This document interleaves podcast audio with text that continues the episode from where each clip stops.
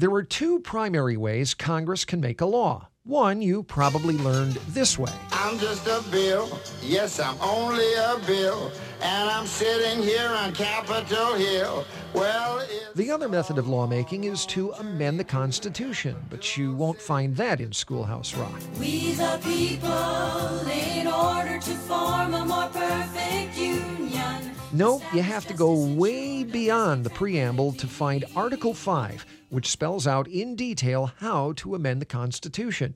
Here's my colleague, Quinn Klinefelter. The Congress, whenever two thirds of both houses shall deem it necessary, shall propose amendments to this Constitution, or, on the application of the legislatures of two thirds of the several states, shall call a convention for proposing amendments, which, in either case, shall be valid to all intents and purposes as part of this Constitution when ratified by the legislatures of three fourths of the several states, or by conventions in three fourths thereof, as the one or the other mode of ratification may be proposed by the Congress, provided that no amendment which may be made prior to the year 1808 shall in any manner affect the first and fourth clauses in the ninth section of the first article, and that no state, without its consent, shall be deprived of its equal suffrage in the Senate.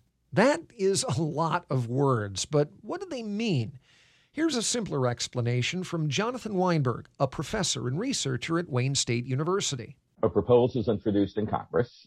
It needs to be passed by two thirds of both houses, two thirds vote in the House and two thirds vote in the Senate. It then goes out to the states.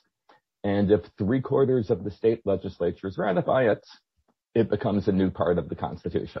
So when there were 13 states, you needed 10 to ratify. Today, it's 38 out of 50. But why such a high threshold rather than a simple majority?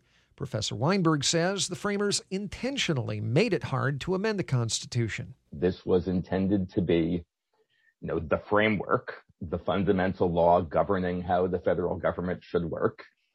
And it wouldn't be a fundamental law if, you know, every two weeks someone could change it. Which is not to say people haven't tried. There have been more than 11,000 attempts to amend the Constitution, but only 27 made it into law.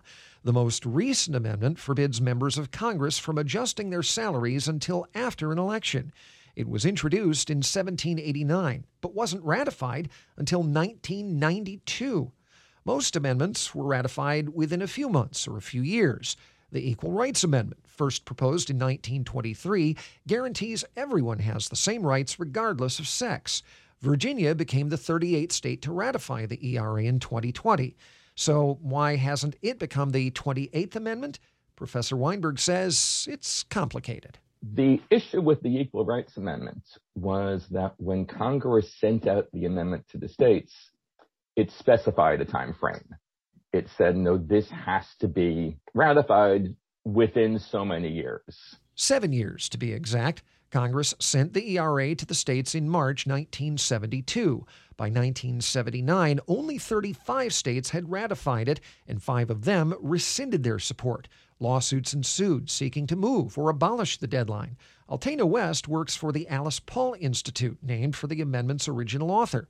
West says ERA backers are not giving up on ratification someday. the House has passed two bills now rescinding the timeline and just just taking it away because it's in the preamble, so it's not something the states actually voted on, which is also an important note. There's a hopeful hopeful vote in the Senate. But then there's that two thirds majority required in the Senate, which is split 50 50 between Democrats and Republicans. Even a tie breaking vote by the first female vice president wouldn't be enough to send it to the states. Proposals like the ERA usually reflect the political climate of the time they're introduced.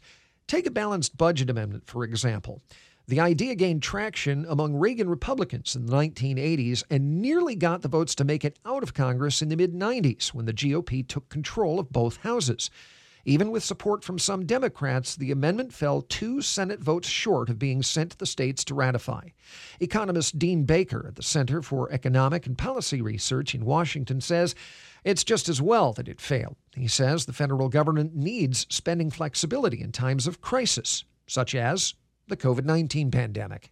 think back to last year, back in, in March and April when the economy was shutting down, and imagine the government wasn't able to send out those checks to us, wasn't able to have supplemental unemployment insurance, wasn't able to do all the things that kept people reasonably whole. Imagine the government couldn't do that because it was had its hands tied by a balanced budget amendment. And while the federal government is not required to balance its budget, 49 states, including Michigan, are.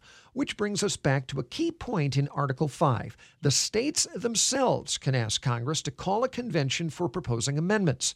It would take 34 states to make that happen. So, how would an Article 5 convention work? Professor Jonathan Weinberg says no one knows because there's never been one. If Congress calls a convention, does that have to be a convention where the entire Constitution is up for amendment or everything is fair game? Or can Congress call a convention just to consider an amendment on one particular issue? An issue such as a balanced budget amendment. On that front, several well funded conservative groups are already trying to line up 34 states to call an Article 5 convention to make it part of the Constitution. Scholars fear such an event could become a free for all, where the end result is an entirely new Constitution. It would still take 38 states to ratify new amendments or repeal existing ones. Until then, Congress will continue to make laws the usual way, passing bills and sending them to the president. He signed your bill. Now you're a law. Oh, yes. I'm Pat Batchelor, WDET News.